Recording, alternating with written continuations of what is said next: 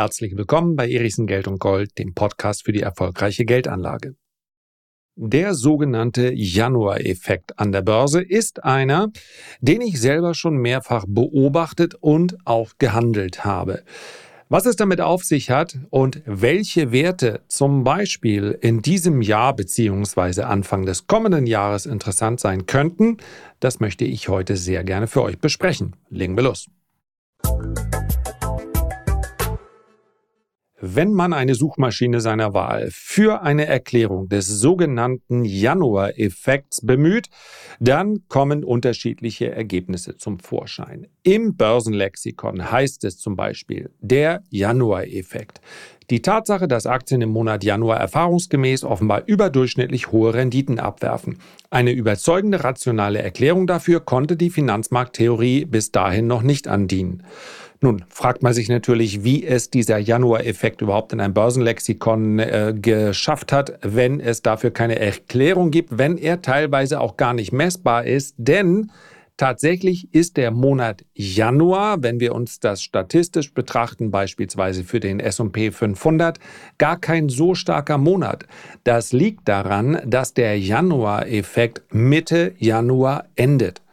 Das heißt also, sehr häufig bringen die ersten Handelstage eines neuen Jahres dann tatsächlich gute Renditen mit sich. Die werden aber in der zweiten Januarhälfte in dem Ausmaß wieder abverkauft, dass der Januar am Ende des Tages auch nicht besser dasteht als andere Monate, zumindest mal nicht in einer Ausprägung, dass es jetzt besonders erwähnenswert wäre. Warum aber dann diese tatsächlich zu beobachtende und messbare Stärke des Aktienmarktes in den ersten Januartagen? Dafür gibt es ein paar Erklärungen. Einige, die tatsächlich sinnvoll erscheinen, wären zum Beispiel steuerbedingte Entscheidungen der Anleger. Für uns spielt es eigentlich keine ganz so große Rolle, aber vielleicht sagt sich der ein oder andere, ich habe einige Aktien, die hier im Minus handeln. Und deswegen verkaufe ich die und damit fällt ja dann eine Verrechnung an mit bisher aufgelaufenen Gewinnen, ja, unsere Abgeltungssteuer, die wir bezahlen. Auf der anderen Seite werden vielleicht auch einige sagen, ich mache eine Art des Rebalancings, also ich verkaufe die Aktien, die besonders gut gelaufen sind und ich verkaufe die Aktien, die nicht so gut gelaufen sind, dann kann ich hier Gewinne und Verluste miteinander verrechnen. Darauf sind wir übrigens gerade auch im Buy the Dip Podcast vergangenen Sonntag eingegangen und dort erkläre ich auch, warum ich von dem Rebalancing, mal abgesehen davon, dass das für große Vermögen bezogen auf die Assetklassen einen Sinn machen kann, warum ich davon ansonsten nichts halte, ich es sogar für ein renditeschädliches Vorgehen erachte. Ja, Buy the Dip Podcast, Verlinkung findet ihr hier in den Shownotes der aktuellen Ausgabe. Wer Lust hat, hört sich das mal an. War im Übrigen vergangenen Sonntag live, hätte ich jetzt beinahe gesagt. Live war es nicht, aber wir waren in Präsenz. Wir saßen also beieinander. Das hat immer noch eine andere Dynamik. Und ansonsten haben wir da auch noch über ein paar andere interessante Themen gesprochen. Es sind ja immer 7 Themen, 3 Mikrofone und wie man feststellt, hin und wieder auch 3 sehr unterschiedliche Meinungen. Also, diese steuerbedingten Entscheidungen sind für uns in der aktuellen Steuergesetzgebung nicht ganz so relevant, können aber durchaus eine Rolle spielen. In den USA durchaus, weil es hier um die Verrechnung mit anderen Einkunftsarten geht. Deswegen gibt es das auch. Das ist zu erkennen, dass in den USA, und es wird im Übrigen auch teilweise ganz offen propagiert, weil es ja eine Form der legalen Steuergestaltung ist, dass man also Gewinne durchaus realisiert, aber insbesondere auch Verluste realisiert, die Aktie dann aber später gerne zurückkaufen möchte. Das wäre eine Möglichkeit.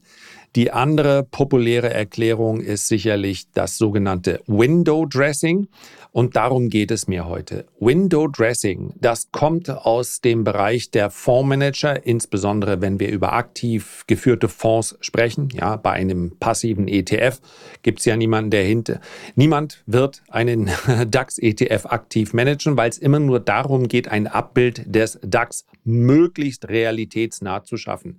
Ein DAX-ETF hat am Ende des Tages seine Aufgabe erfüllt, wenn er 1:1 die Performance des DAX-Index widerspiegelt und das bestenfalls noch mit möglichst wenig Kosten, die dann natürlich von der Rendite abgehen.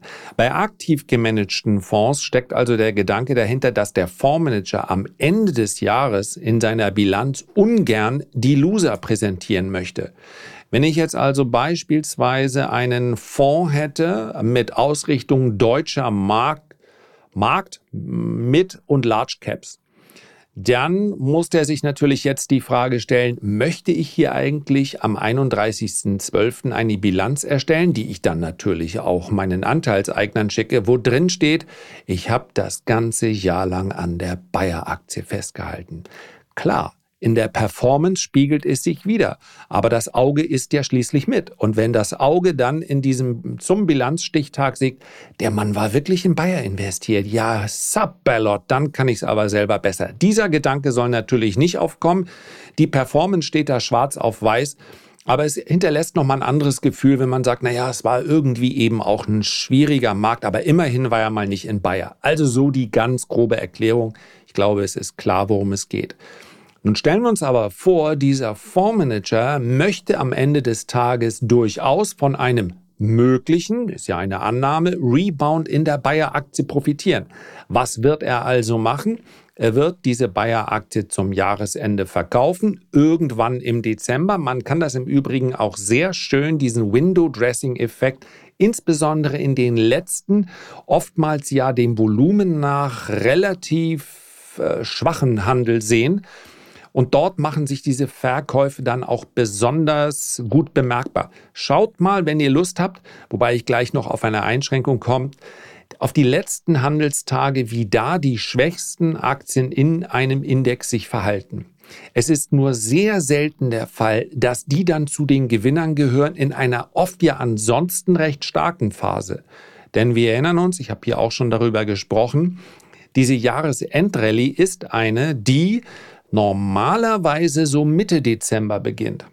Wir haben eine relativ starke Woche an den Börsen hinter uns, zumindest mal an den amerikanischen. Jerome Powell und der Fed sei Dank, jetzt weiß es jeder. Vermutlich werden wir es im nächsten Jahr mit mehreren Zinssenkungen zu tun haben.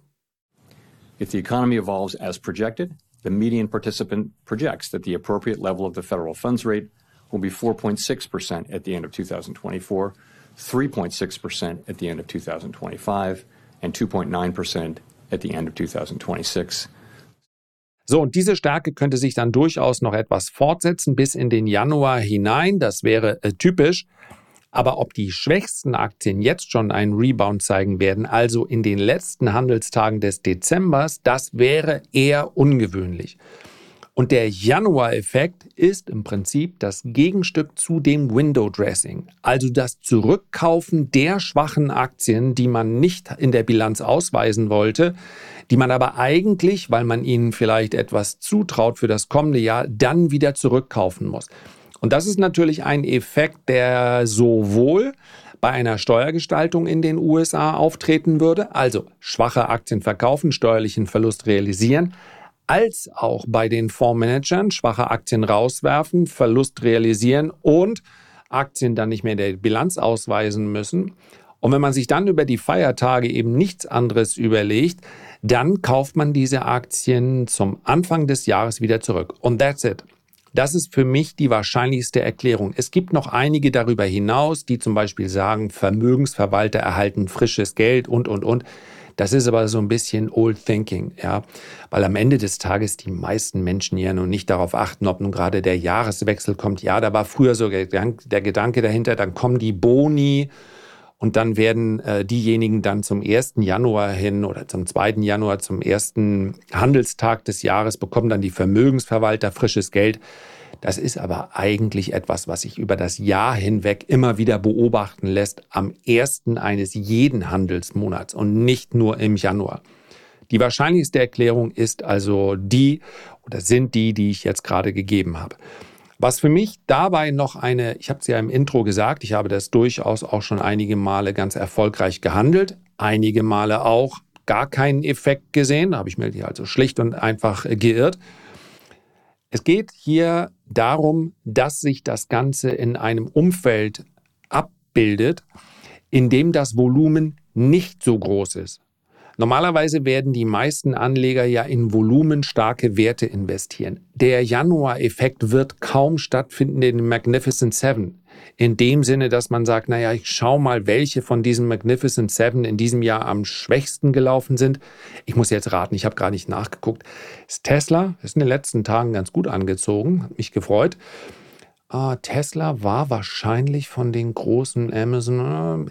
Ich rate jetzt einfach, ja. Ich könnte es auch nochmal nachgucken, aber ich denke, es ist reeller und mehr live, wenn ich sage, ich weiß nicht genau, welche von diesen 7 Aktien in diesem Jahr am schlechtesten gelaufen ist. Nvidia war es auf jeden Fall nicht, Apple war es auch nicht, Microsoft war es auch nicht. Also per Ausschlussverfahren würden wir vielleicht auch dahin kommen. Ihr könnt ja selber mal nachschauen. Ist aber auch egal, denn der Januar-Effekt tritt dort nicht auf. Dort ist wahnsinnig viel Volumen zu sehen. Je kleiner der Index, desto auffälliger sind diese Bewegungen. Warum? Weil dann wenige Verkäufe schon ausreichen, um hier am Ende des Tages eine Bewegung in der Aktie stattfinden zu lassen. Und jetzt kommt ein Disclaimer, wie er größer nicht sein kann.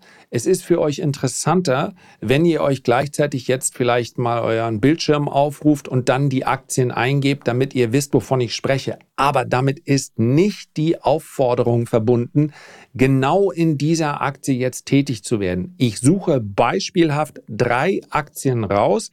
Ich nenne sie euch. Ich bin Stand jetzt, ich nehme diesen Podcast auf am Sonntagmittag um 11.05 Uhr. Also vergangenen Sonntag, klar, wie auch sonst. Und dementsprechend kann ich sagen, ich bin zu diesem Zeitpunkt nicht in diesen Aktien investiert. Wenn ich mir überlegen sollte, in diesen Aktien oder in Aktien, die ein ähnliches Muster aufweisen, das Screening steht für mich in der nächsten Woche an, ich habe das noch gar nicht abgeschlossen, tätig zu werden, dann wird das aber auch erst in den letzten 3 Handelstagen des Jahres der Fall sein. Ja, ganz wichtig, keine Aufforderung, hier irgendwie aktiv zu werden. Und es ist, wenn ihr so wollt, ein rein statistischer Vorgang. Dafür spielt es kaum eine Rolle.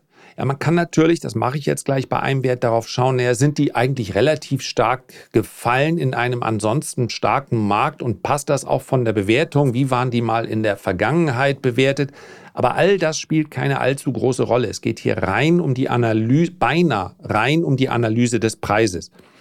Wenn ich einen Effekt ausnutzen möchte, der sich in wenigen Tagen dann materialisieren soll, also ich kaufe Ende des Jahres, und dann warte ich die ersten Handelstage ab, maximal bis in die 2. Januarwoche hinein. Aber oft findet das schon, wenn es denn stattfindet, in der ersten Handelswoche des Jahres statt.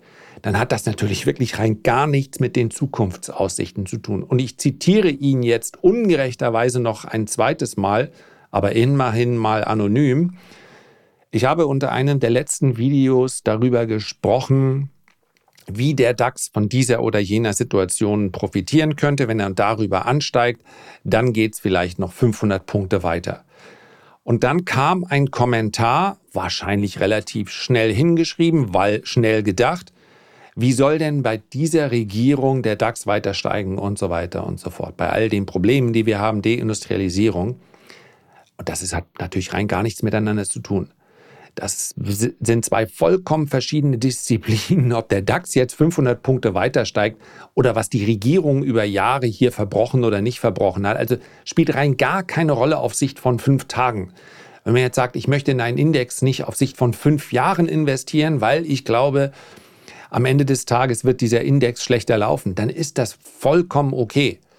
Man sieht allerdings auch, wie sich teilweise die Börse doch sehr weit von dem entkoppelt, was der ein oder andere, ich will nicht das Wort Untergangsprophet, aber der ein oder andere Pessimist so sieht. Ja, der reibt sich ja wahrscheinlich verwundert die Augen, wie gut der Index eines Landes gelaufen ist, welches dem Untergang geweiht ist. Ja, ein bisschen ironisch oder zynisch ausgedrückt. Also, bitte dann nur auf den Preis schauen. Sich fundamentale Gedanken zu machen, ist sinnvoll, wenn wir über mittel- und langfristige Anlagen sprechen. Für wenige Tage ist es nahezu wurscht, wie das fundamentale Setup aussieht, die Struktur eines Marktes. So, Riesendisclaimer, ist mir bitte nicht nachzutun und bitte darauf zu achten, dass Spekulationen an der Börse immer zum Totalverlust führen können. Ich glaube, das war der längste Disclaimer 2023. Aber ja, lange Ausführung kann ich. So, wir haben ja gesagt, wir wollen nicht den großen Index nehmen, sondern wir wollen kleine Indizes nehmen, kleinerer, dem Volumen nach. Und ich habe mir jetzt mal die Top-Werte im MDAX angesehen.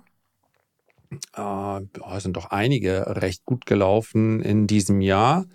Einige Werte zumindest. Querbeet im Übrigen, lässt sich dieses Jahr keine eindeutige Branche ausmachen.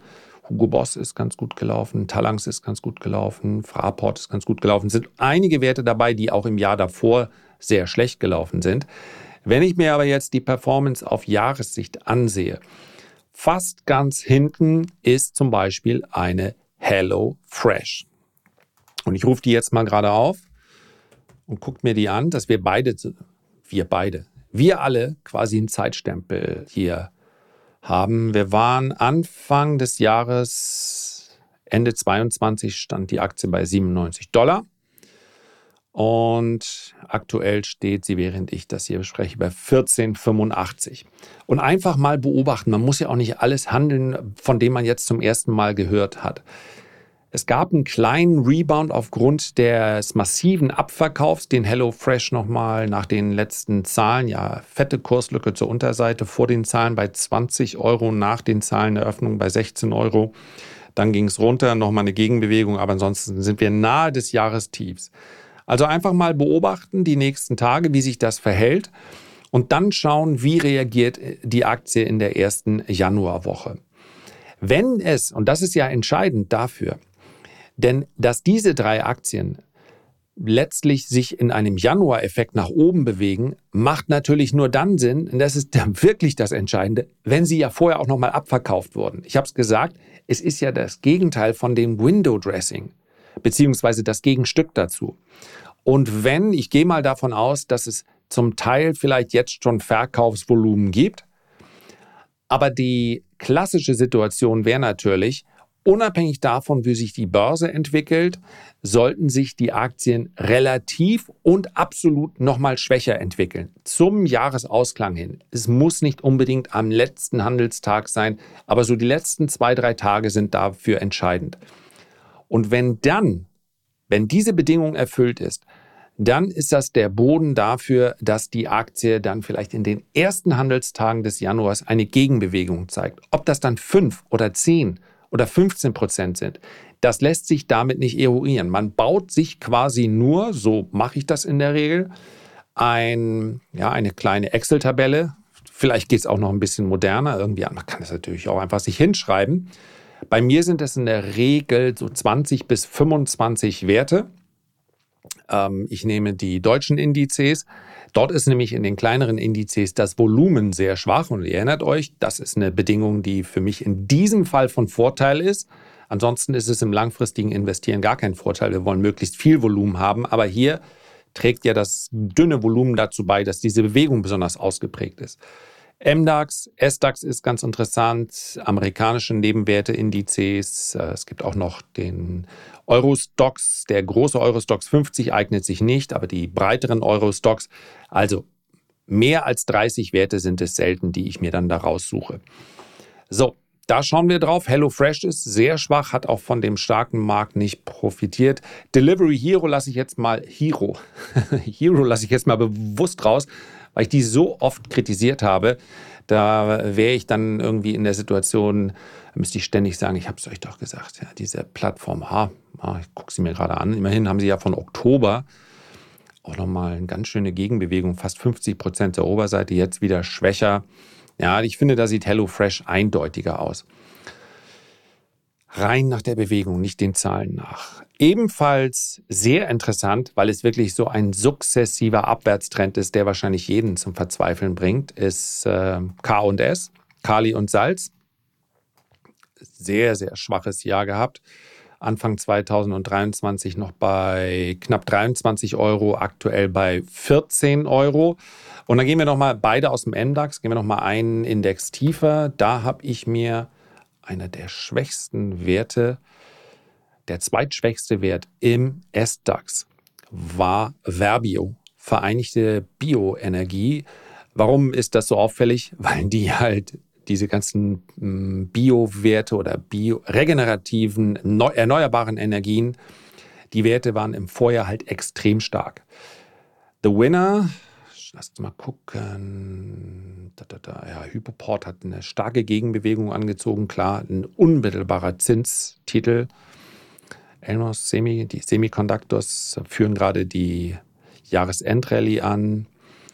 Trägerwerk auch gut gelaufen, Atos Software gut gelaufen. Ja, das ist ein deutliche. Ja. Auf der Verliererseite finden sich dann so eine Aktie wie Auto1. Ich weiß gar nicht, wer ist das auf Twitter? Irgendeiner hat so ein lustiges Bumsbuden-Portfolio. Der Name ist genial. Hervorragend. Komme ich jetzt in dem Moment nicht drauf, aber da sind sie drin, laut seiner Meinung. Und ich habe da wahnsinnig, also was für ein brillantes Marketing für so eine Plattform. Aber ja, von der Aktie halte ich wenig. Großer Disclaimer, ist nur meine Entscheidung. Bitte lasst euch davon nicht beeinflussen. Steht Erichsen nur drüber, steht nicht Nachrichten drüber. Also, Verbio habe ich mir aber mal rausgesucht, weil also das Unternehmen, wenn ich schon da handle, ich sage ja, es geht eigentlich nur um Preis, aber es ist ja auch nicht so schlimm, wenn die dann trotzdem noch ein Geschäftsmodell haben, mit dem die Geld verdienen. Also oh Mann, ich kann auch so herrlich über Aktien herziehen. Das darf man ja auch. Vor allen Dingen, die sind, wenn die Gründer so reich geworden sind mit so einem Börsengang, ich finde, dann darf man auch mal ein bisschen Lack aushalten. Und es ist ja, wie gesagt, auch nur meine Meinung. Also, Verbio war in dem erneuerbare Energien-Hype auch wunderschönes Lehrbuch, Doppeltop, was man natürlich immer erst im Nachhinein sieht. Aber die waren mal bei 90€. Sind aktuell bei 27€ und der Abwärtstrend ist sowas von intakt. Und ich habe mir nun mal die Zahlen angesehen. Ja, ich habe es ja gesagt, es ist keine fundamentale Herangehensweise, aber es ist nicht schlimm, wenn man ein Gefühl dafür hat, wie das Unternehmen mal bewertet war und wie es aktuell bewertet ist. Also mitten im Hoch hat man dem Unternehmen mal ein KGV von 40 zugestanden. Da hatten sie allerdings, ich nehme jetzt gerade die Daten von OnVista, die scheinen, bin ich mir nicht sicher, ob die 100%ig passen, weil es so extrem stark schwankt. Das Gewinnwachstum war mal bei 46%, dann hatten wir mal über 200%. Da ist dementsprechend das KGV gesunken. Also aktuell sind sie so günstig bewertet, jetzt nur nach KGV. Ihr wisst, das ist nicht die ideale Art und Weise, um ein Unternehmen zu analysieren, insbesondere nicht bei einem Unternehmen, bei dem der Cashflow so massiv schwankt wie bei Verbio. Ja, aber nur als Hinweis, wir sind beim KGV von 9 und das Gewinnwachstum nächstes Jahr soll über 40% betragen. In der Aktie sieht man es noch nicht. Am Ende des Tages gibt es an der Börse natürlich auch Abschläge dafür, wenn das Geschäft extrem schwankt. Und das scheint hier der Fall zu sein. Ich habe die Aktie ansonsten nicht weiter unter die Lupe genommen. Verbio passt aber eben für mich, weil sie sehr, sehr schwach tendieren und weil ich mir hier diese Aktie auf die Watchlist nehme. Also wenn es hier nochmal einen kleinen Ausverkauf gibt oder eine starke relative, komische Formulierung, also eine ausgeprägte relative Schwäche zu einem ansonsten vielleicht starken Gesamtmarkt, dann könnte das interessant sein. Und wichtig ist natürlich auch hier, wenn man auf die Idee kommt, so etwas in irgendeiner Art und Weise nachzumachen, dann sollte man es nur im Trockenmodus durchführen, wenn man das noch nie gemacht hat. Dann sollte man sich auch darüber im Klaren sein, dass es eine absolute Hardcore-Spekulation ist.